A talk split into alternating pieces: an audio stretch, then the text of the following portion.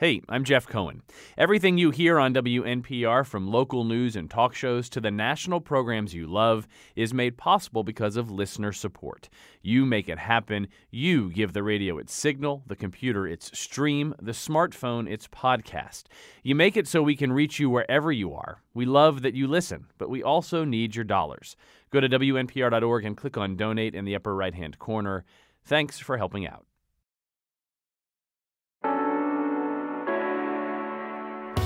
This is Where We Live. I'm Lucy Nalpathanchel. It's a good day to be a New England Patriots fan. Last night, the team won its fifth Super Bowl in an incredible overtime win against the Atlanta Falcons. However, it's not been easy for all Pats fans to support the franchise. That's because some liberal fans of the team in New England have had a hard time stomaching quarterback Tom Brady, coach Bill Belichick, and team owner Robert Kraft's closeness with President Donald Trump. Now, coming up, we'll speak to two fans who've written about their unease over the closeness of New England's team with Trump. Can these liberal fans really separate politics from America's favorite pastime?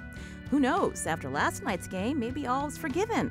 But first, we're tackling a more serious topic, and that's homelessness. Connecticut and other states are making great progress reducing chronic homelessness among adults, but young people are also at risk. Today, where we live, we find out more about efforts to address this problem, especially among 18 to 24 year olds. Are you a young adult who has experienced homelessness? Did you know where to turn for help? We want to hear from you. 860 275 7266. You can email where we live at WNPR.org. Find us on Facebook and Twitter at Where We Live. Now, I'm going to welcome back into the studio Lisa Tepper Bates. She's Executive Director of Connecticut Coalition to End Homelessness. Hi, Lisa. Hi, Lucy. Thank you for having me. So, we're talking to you just a couple of weeks after um, the annual point in time count. Remind us what that is. Well, thanks. The point in time count is a national exercise, it's a one day census of homelessness. So, we just completed the 2017 count on January 24th. And can you give us an idea of what homelessness looks like? Um, I know there's a lot of attention again on um, uh, progress in the state of Connecticut with um, ending what they call uh, chronic homelessness among adults. But today we're focusing on youth. So t- give us a picture. That's right. Uh, and the, the regular point in time count, Lucy, focuses primarily on adults and families headed by adults. And I'm glad to tell you that for the last four years, we've seen some great reductions in overall homelessness in those populations. 2016 was our lowest count of homelessness ever uh, since we've done the point in time count and uh, reflected four years of consistent decline in those numbers. And that's terrific. Uh, but what the regular point in time count does not do very well is tell us about youth homelessness. And Lucy, that's because uh, young people who are homeless are, uh, are largely a hidden population. They do not seek the same services. They do not. Uh, they don't find or seek to, to find shelter in the emergency shelters that serve adults. Uh, so it is harder to count them. It's harder to find them. It can be even harder to connect with them to offer help. We're hearing stats from the U.S. Department of Ed that you know homelessness among youth and young adults has been increasing, while chronic homelessness among adults is decreasing. Is that is that in fact true? And when we're talking about numbers, what does it look like here in Connecticut? Well, you know, I, I, would hesitate to be able to tell you whether it's increased in Connecticut, and that's largely because we, we don't have very good data in this area. The first statewide count of youth homelessness in Connecticut uh, we completed in 2015. And that count gave us some really important information, uh, but it's really a starting point. Uh, we found that about 3,000 youth were either homeless or unstably housed. And we also learned uh, a bit about what their lives are like. 40% indicated that they had had no permanent place to live for over a year. Um, 30% had a history of engagement with DCF. About a quarter had criminal justice involvement. Uh, and about 25% of those who were literally homeless uh, were youth who self designated as LGBTQA. Uh, and that tells us something important, I think. You mentioned the youth count. So, again, explain to us um, obviously, point in time is one night or one day um, out of a year. But where do you go to reach these young people who you say are very hard to track? That's right. So, uh, this year, 2017, we just completed our second statewide youth count. And uh, to do that, we actually had about 300 volunteers across the state working for a week. Instead of just one night, we needed to have a longer time so that we did have the opportunity to try and connect with those youth. Uh, and we used a, a, variety of different ways to do that. We had uh, teams in each region identifying what we call hotspots, locations where they might find homeless youth throughout that week. Uh, we engaged with staff at agencies that serve or would be in contact with uh, housing unstable or homeless youth. And we worked um, in concert with our schools and had what we called come and be counted sites uh, to try and get young people uh, to identify at those sites throughout the week. This is Where We Live. I'm Lucy Nalpathanchel. Today we're talking about youth homelessness, homelessness among not only youth but young adults between the ages of 18 and 24. Uh, you can join the conversation uh, as we explore what the state and its nonprofit partners are doing to help these young people. That number 860-275-7266. I wanted to bring into the conversation now someone who understands this issue firsthand. Uh, Artemis Fontaine, a young person who's experienced homelessness, um, living, I believe, live in Hartford now. Artemis, welcome to the show. Thanks for having me. So tell us uh, when you first became homeless. Well, I first became homeless in uh, late 2013, early 2014. Uh, it was just with a dispute with my parents, and one thing led to another, and I was living out of my car. Can you talk more specifically about when you say dispute? Was it just tensions at home that you ended up um, leaving? It was multiple rising tensions, uh, kind of a spat with my dad about some of the living conditions, being post high school but pre college, um, as well as my struggle with mental illness and my own uh, coming out uh, with my sexual identity and my gender identity. So you identify as transgender. So this was part of the tension with your family. Exactly. So um, it led you to leave. What did you do? Where did you go? Well, most nights I stayed with a friend or uh, with a friend's family. But um, as time moves on, you kind of start running out of resources, running out of people who will welcome you into your home. And as that began to happen, I started moving more towards staying in my car, or um, I never got so far as to have to sleep outside, but ultimately that's what it would have boiled down to. And how old are you now? 21. So you must have heard that there are programs out there to help people, um, but maybe never imagined that you would be dealing with being homeless. Um, did you feel was it hard for you to think about well, where do I go for help or who do I call? It was actually the furthest thing from my mind. I didn't feel that I needed help because I felt that it was a temporary situation, something that I could rectify by myself in a day, two days, a week. But it turned into a much longer bout, about two or three months. Lisa Tepper Bates again is here. She's the executive director of Connecticut Coalition to End Homelessness. Uh, what you're hearing is that common among young people. They think, well, this is just temporary. I have someone that I can, you know, couch surf at their home, but then they realize that you know maybe they're um, they feel like they're putting that person out, or people maybe becoming impatient because they're still sticking around. They don't know how to help. Um, what are you hearing from these youth when you do the youth count? No, that's exactly right. And what we hear is young people who are, for various reasons, reluctant to seek help. Uh, you know, like Artemis, they might think, I'm going to take care of this. I'm okay. I can figure it out. Uh, sometimes we see youth who do not want to identify as housing unstable because they're afraid they won't be able to stay in their school. Uh, other youth might be concerned that if they identify to a teacher or, or another adult in a position of authority, uh, that it might mean that DCF will be called in, and, and that's not something that they want.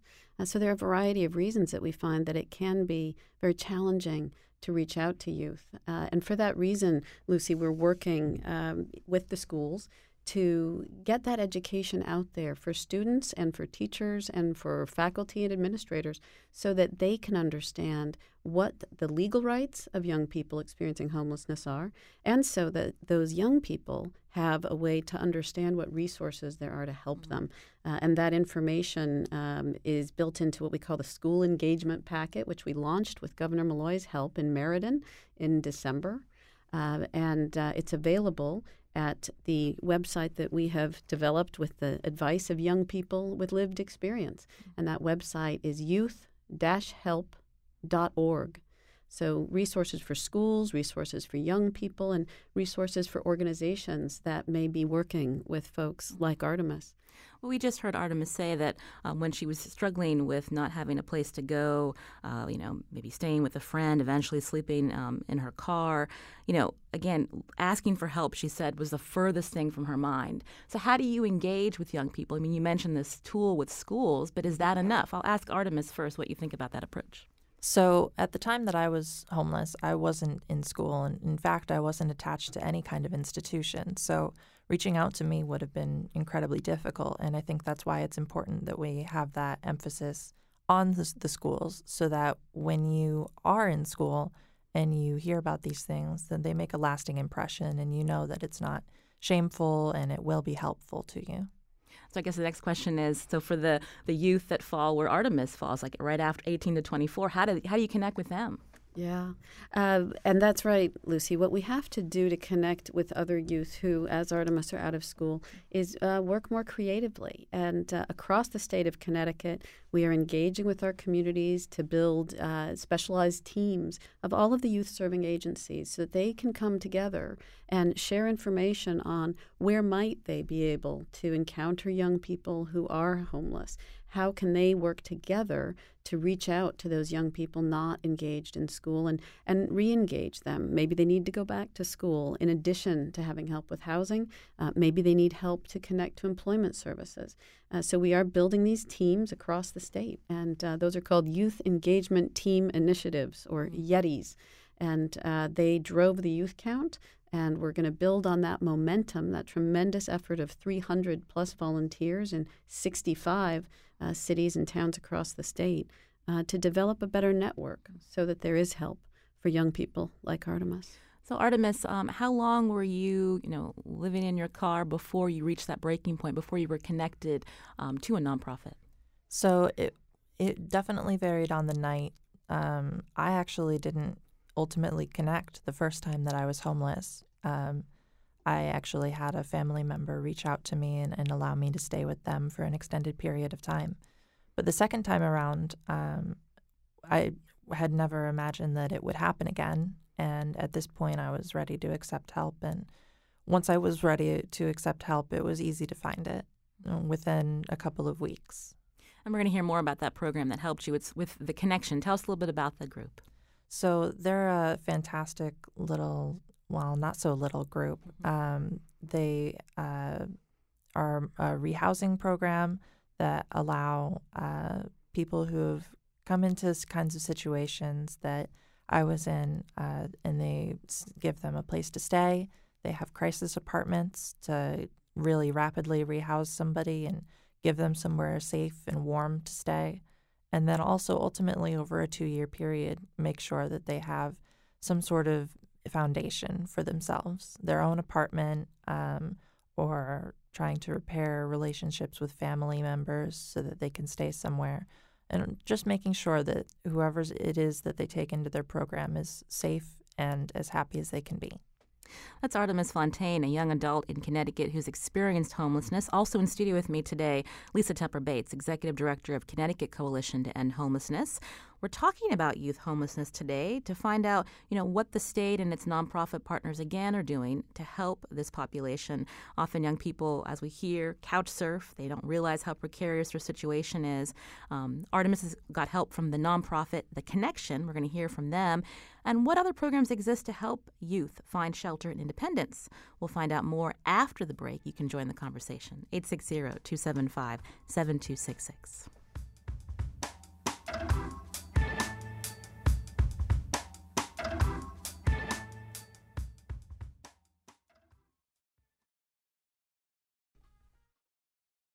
This is Where We Live. I'm Lucy Nalpathanchel. Connecticut's aiming to end family and youth homelessness by 2020. What does homelessness among young people look like? That's what we're talking about today. In studio with me is Artemis Fontaine. Uh, she's a Connecticut resident, formerly homeless, and she's participating in a program at The Connection called the START Program. Also with me, Lisa Tepper Bates, Executive Director of Connecticut Coalition to End Homelessness. And joining us on the phone now is John Lawler. He directs the homeless youth and young adult services at the nonprofit The Connection Incorporated. John, welcome to the show. Hi, thank you very much for having me. So, we've heard a little bit from Artemis about um, how she ended up homeless and how she ended up getting connected to the connection. Tell us about this nonprofit for our listeners who, who don't know about your history and how you're working with young adults. Sure. Well, our program started about five years ago. Um, and we work with uh, youth uh, all across the state. We operate statewide. We're currently working with about 84 youth. I think we served uh, just under 120 since July. Um, and really, we work with individuals who are uh, between the ages of 18 to 24 years old, who are homeless or unstably or unsafely housed. Um, we we can provide a few different services. We do run a, a type of young adult shelter in the Hartford area um, for youth age 18 to 24. And we're also in the process of uh, recruiting what's called host homes or host families uh, for those homeless youth that would be under the age of 18. Um, and the bulk of what our program uh, does in the other program track is pretty much what's known as a, as a rapid rehousing program. Um, and what that is is basically we um, work with someone between the age of 18 to 24 who's homeless. Um, we help them to try to find an apartment of their choosing in the community. Uh, and we really try to, uh, through case management services and also financial uh, assistance, try to um, strip down some of the barriers towards uh, kind of getting the stable housing. So we'll help them with the cost of security deposit. We'll help a young person with the uh, uh, cost of rent. Um, and we can do this for up to a period about one to two years. Um, but what we found works with working with this population is that the amount of financial assistance that we'll provide will gradually decrease over time. Mm-hmm. So that way they kind of get the, the growing sense of financial responsibility uh, that comes with being, a, you know, an independent adult, or as I always call it, AKA the worst part of being an adult. Um, so we do this along with pretty intensive case management services that are really tailored to the individual. Uh, a lot of work on on what their goals are, what's going to help them get uh, stable and and um, it, kind of find permanency somewhere. And John, uh, um, yep. so and we, we know there's services for um, youth under 18, but the 18 to 24 um, age group, so this often they're more vulnerable. Are there not as many services or not ways to connect with them? Yeah, well, they fall in this uh, rather odd gray area in that they're eligible for all the adult um, housing and homeless services. Uh, but those services that have been built years and years and years ago weren't necessarily tailored towards the 18 to 24 crowd. Um, so we don't see them trying to engage in, in those particular, you know, the existing adult shelters, um, et cetera. So what we found is that they would seek alternative means to find their housing, usually in pretty high-risk situations. Uh, so uh, situations like couch surfing, living out of your car, et cetera. Um, so with our particular program, we, we try to build um, uh, you know these housing services under the premise of what would someone between the ages of 18 and 24 want to engage in. Um, so both of the most of the programs that we run are not are, are fairly atypical for the homeless system, I'd say, in terms of how they're structured, how they're modeled.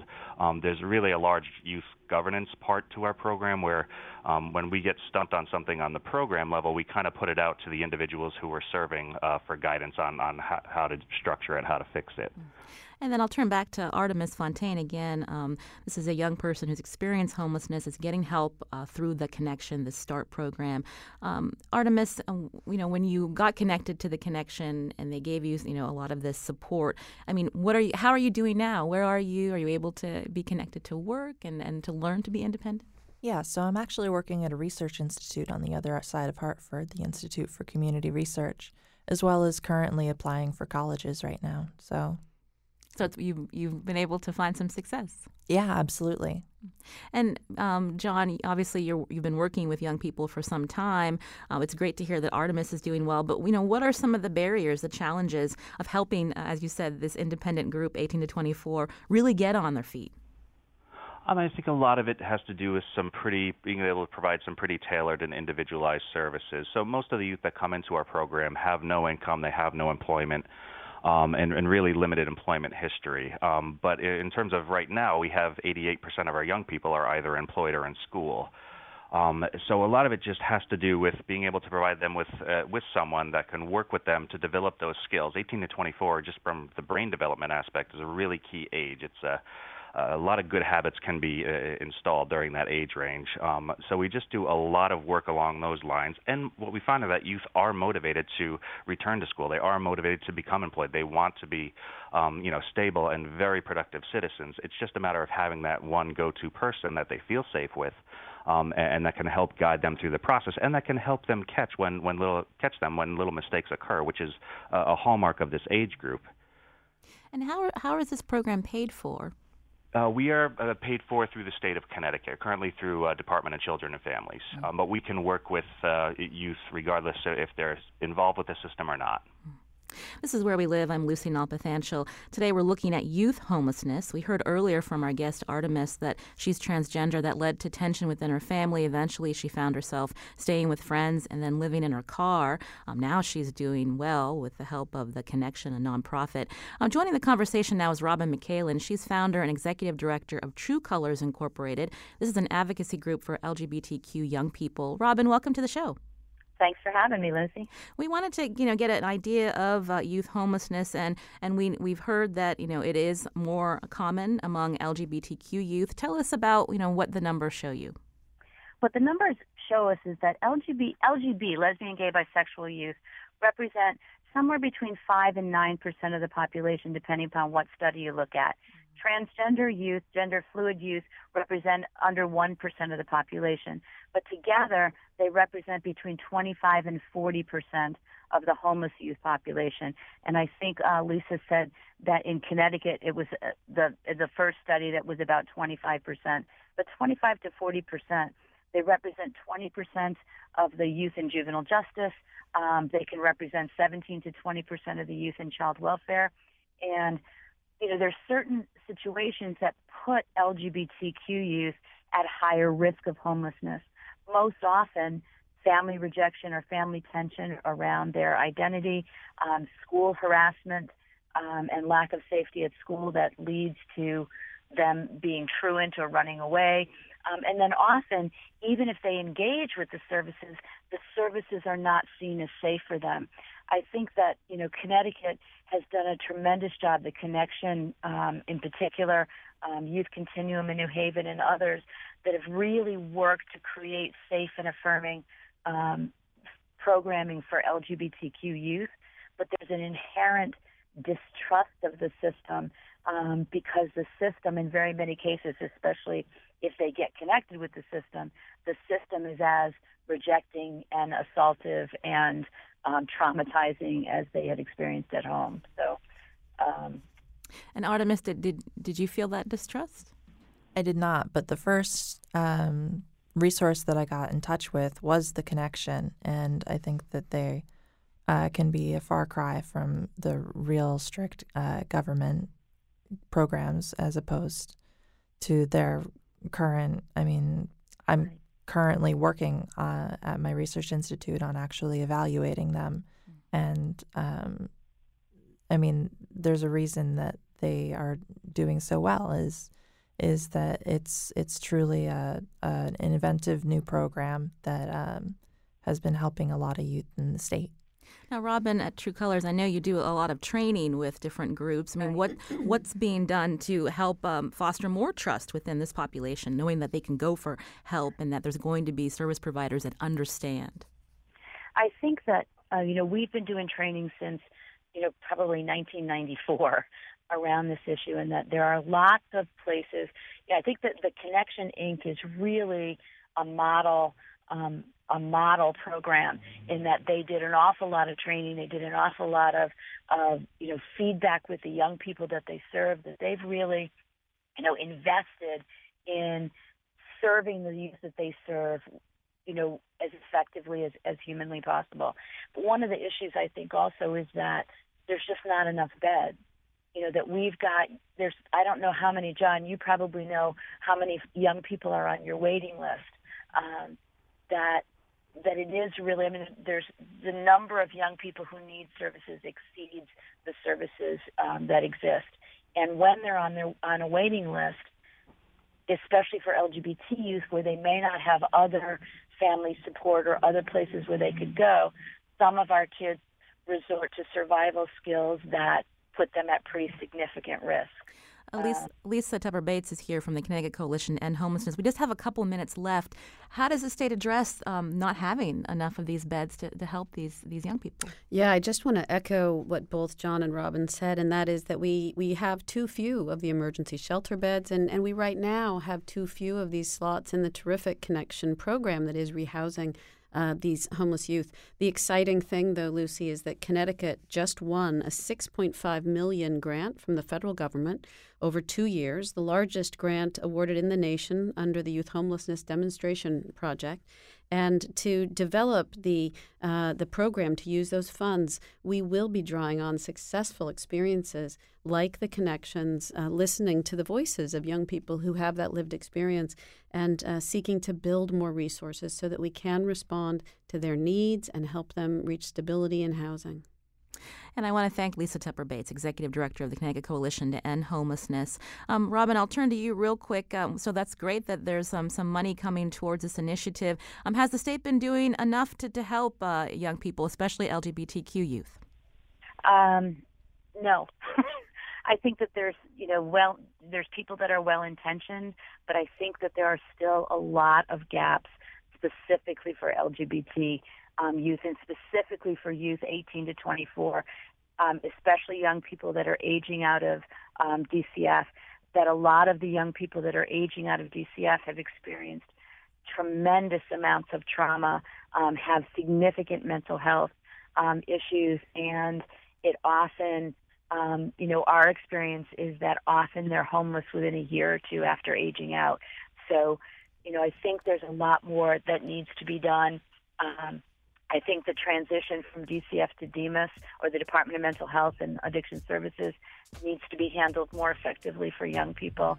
Um, I think you know that we there's been more dollars that have been coming, and I know there's some projects that are happening um, that are going to specifically be targeting LGBTQ youth, and that's an exciting, so it's an exciting piece. But it sounds like we'll have to follow up then. I want to thank Robin McHaelen, founder and executive director of True Colors. Thank you so much. Thank you. Also, John Lawler, Director of Homeless Youth and Young Adult Services at The Connection. And we want to thank Artemis Fontaine. Thank you so much for coming in to share um, your personal story. And we're glad to hear that you're doing well and, and on a path of success. I appreciate the opportunity. This is Where We Live. I'm Lucy Nalpathanchel. It's our winter membership drive. If you appreciate this show and all we do at WNPR, we need your support. Here are two of my colleagues to tell you how. This is Where We Live. I'm Lucy Nalpathanchel. Coming up tomorrow, the super minds of super agers. On the next Where We Live, we'll find out what science reveals about this unique group of older adults. Plus, from brain teasers to non credit courses, we'll take a look at strategies that actually work to keep your mind healthy and sharp. And no, we're not talking about crossword puzzles. Join us tomorrow on Where We Live. Now, somehow, I got conned into talking about the New England Patriots today. As someone who grew up in Western PA and whose blood at one time ran black and gold, it's obvious why I've never rooted for the Patriots. However, that was some game last night. Quarterback Tom Brady solidified his status as a legend after bringing his team back from a 25 point deficit to win in overtime. Yes, the Patriots are the team everyone loves to hate, and it's safe to say most of the country was cheering on the Atlanta Falcons. But much has been written about the fact some liberal New England fans of the Patriots have felt some unease over their team's closeness with President Donald Trump. To be exact, Tom Brady, coach Bill Belichick f- showed support for Trump during his campaign, and team owner Robert Kraft goes way back with him. We're wondering, does it really matter? Here are two writers who've asked themselves that very question. Joining us on the phone now is Jack Hamilton, pop critic for Slate, assistant professor of American Studies and Media Studies at the University of Virginia. He wrote How to Pull for the Patriots in the Age of Trump. Jack, welcome to the show. Thanks so much for having me on. Also, Luke O'Neill, Boston based writer for Esquire, author of the Washington Post piece, Rooting for Tom Brady Used to Be Easy Until Donald Trump Came Along. Luke, welcome to the show. Hey there. Good morning. I understand, Luke, you were at the game last night. I was indeed, and it's uh, it's a little, it was a little hard getting up for the interview this morning after that, after everything last night. Well, But we yeah, it was, we thank you for uh, calling in anyway. But I'll, I'll start with Jack. Um, so you're a Mass native. You live down in Virginia now, Yeah, I live in, in Charlottesville, Virginia. and you Not Patriots country. not Patriots country, and you have always been a Pats fan, even back when they were pretty abysmal. Yeah, I grew. I mean, I grew up in the '80s and and '90s when, um, yeah, when the Patriots mostly swung between uh, mediocre and terrible. Um, you know, there were a few sort of there were there were two Super Bowl appearances uh, in that span, but both resulted uh, in them being on the the wrong end of blowouts. Um, so yeah, it was definitely for for most of my childhood being a Patriots fan. I mean, I certainly rooted for them, but the idea that they were going to be successful was sort of an afterthought. and it all changed in 02. yeah, definitely. That was uh, that was certainly a, a, a huge uh, turning point. Now, Luke, also a lifelong Patriots fan. Yeah, that's right. Probably for about 30 years or so, and. uh certainly, you know, uh, lived through some bad times, like Jack said, but uh, you know, things things have become a little bit better, you know, since, uh, since Brady came along. and you wrote, uh, Luke, in your piece that um, you know you'd have uh, conversations with your dad about Tom Brady. You know, this is someone that you respected and idolized. Is that is that how your dad feels too? Yeah, yeah, we both love him, and you know, anytime we talk about him, I mean I'm sure you know you probably do this with with you know Steelers greats over the years with mm-hmm. you with your uh, your family as well, so you know how it goes. But it's just uh, I don't know. It's it's just one of those like innocent tradi- you know traditions you can have with members of of your family that you know if you want to avoid politics, it's a good way to do it. Unfortunately, we we don't seem to be able to separate the two this season. Now, there have been some scandals in the past when we look at the Patriots' uh, um, um, history, and that doesn't seem to matter if you're a Patriots fan, right? With this idea of, of Spygate and Deflategate uh, most recently. Uh, why is it different now that, um, you know, obviously Tom Brady and uh, Bill Belichick, also Robert Kraft, they, they all have this, uh, this connection to Donald Trump. They're friends with him, they've um, openly supported him. Why does that matter? Well, to me, I, I this the Spygate and the Deflategate and all of that. I mean, it's pretty easy to let's say even if they were true, which I'm not necessarily admitting because I'm still a Patriots fan. it, it's you know those that seems like small stake stuff, and you can easily rationalize it away. Um, but when it's when we're seeing what's happening already under the first couple of weeks of, of President Trump, it's it's not the type of thing that you can just sort of you know stick your fingers in your ears and close your eyes and pretend isn't there. And the fact is that you know these these three men are, are the probably the three biggest celebrities that we have in New England, and uh, they either you know lent their support to Trump's campaign or didn't say anything against it, which in my mind is almost the same thing. Mm. And Jack, how do you feel with uh, you know this uh, connection with Donald Trump and how that impacted your fandom? Yeah, I mean, I would echo what what Luke said. I mean, I think that yeah, there's something you know the the the sort of on-field controversies like Spygate and particularly Deflategate were just sort of so trivial and kind of ridiculous. Uh, and um, yeah, whereas this, and you know, it's like still within the the bounds of sports. You know, it's just like this is something that's uh, like sort of an on-field issue. Um, yeah, and I think you know, particularly for New Englanders, which is you know, I think likes to think of itself as a sort of progressive bastion of the country. There was something really, uh, yeah, really distasteful about the sort of you know open kind of flirting with with Trumpism. Um, and then yeah, I mean, having you know having this Super Bowl and and this playoff run, you know, in the midst of you know the first few weeks of his administration, which have just been kind of um, kind of catastrophic from a political and moral standpoint, I would say, um, has made it. Yeah, it's definitely. You know, it's it's just the stakes are a lot higher. It's it's it's real life. It's it's outside the realm of um, just kind of like you know sports. Mm. And, and Luke, you wrote that you know it's been bothersome to you that um, you know Brady took this apolitical stance, uh, given some of the things that uh, now President Trump has said during his campaign.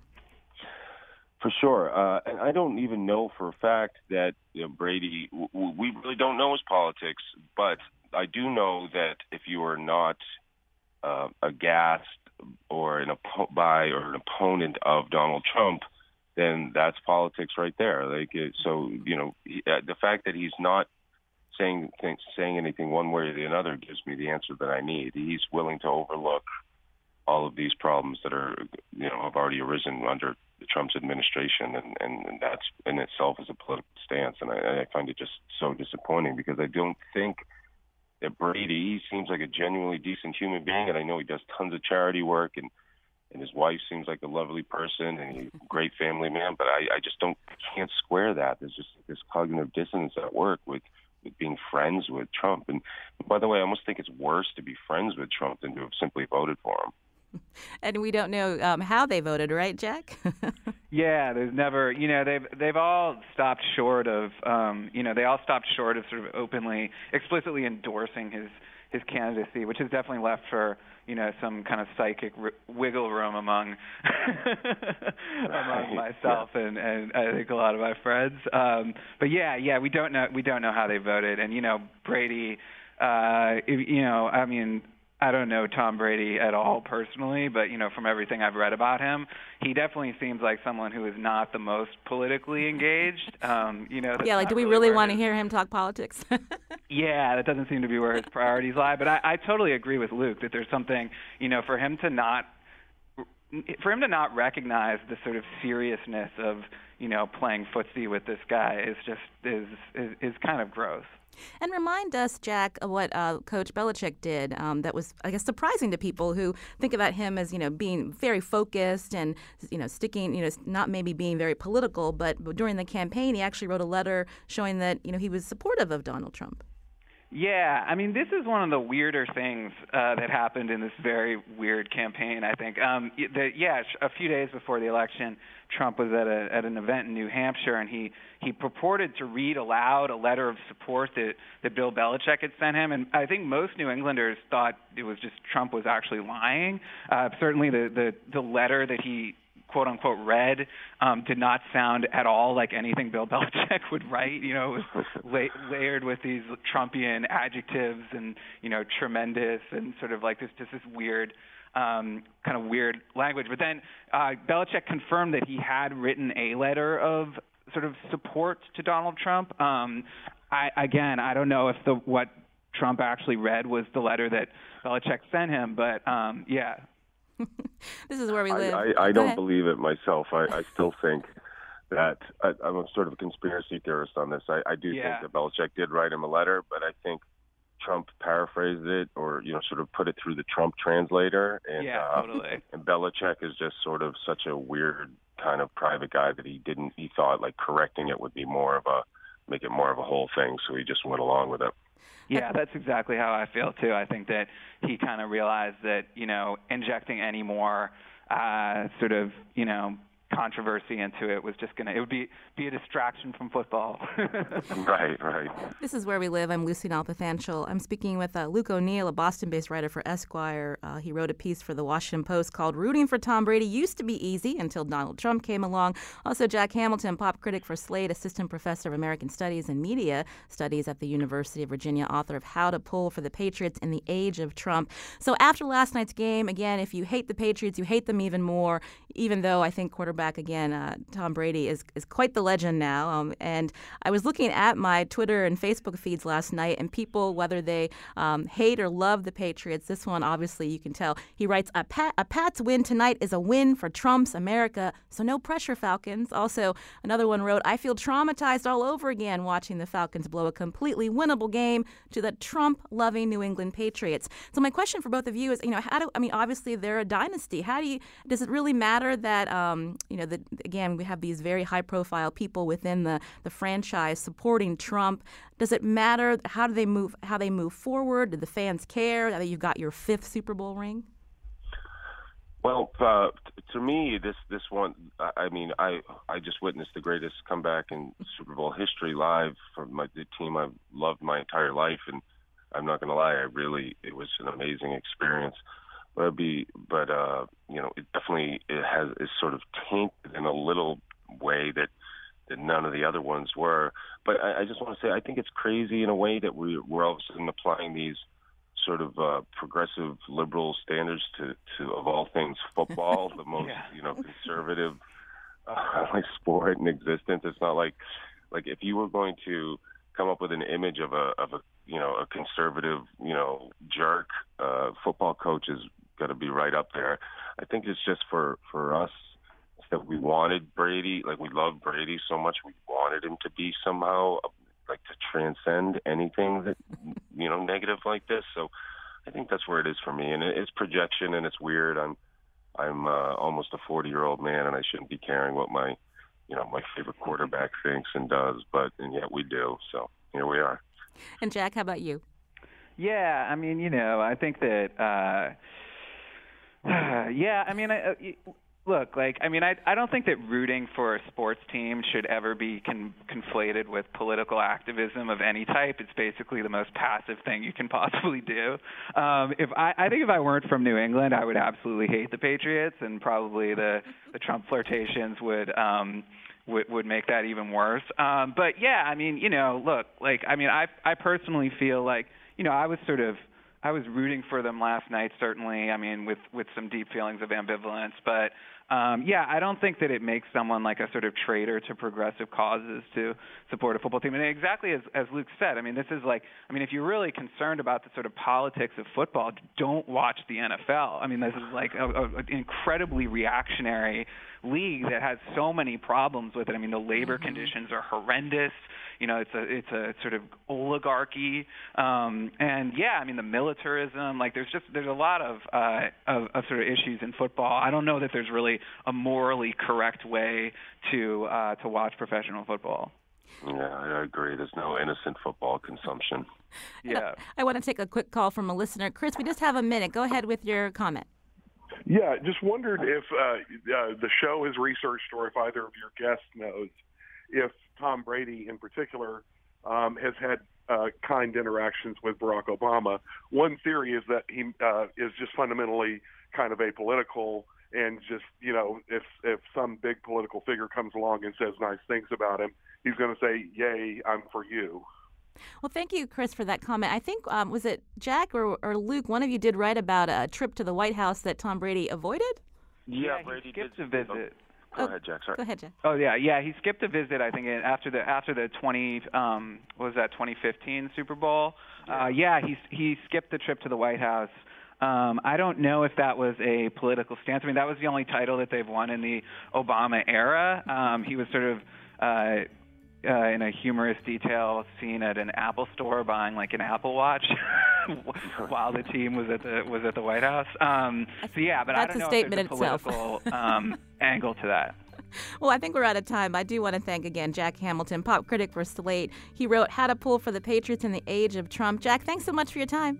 Thanks so much for having me on. Also, Luke O'Neill, Boston based writer for Esquire. He wrote for the Washington Post rooting for Tom Brady used to be easy until Donald Trump came along. I don't know, Luke, after last night's win, maybe all's forgiven. Go Patriots, I guess. Well, thanks again. And thanks to our Steelers fan producer, Jeff Tyson, for pitching that segment. If you appreciate where we live, here's a number to call, and thanks.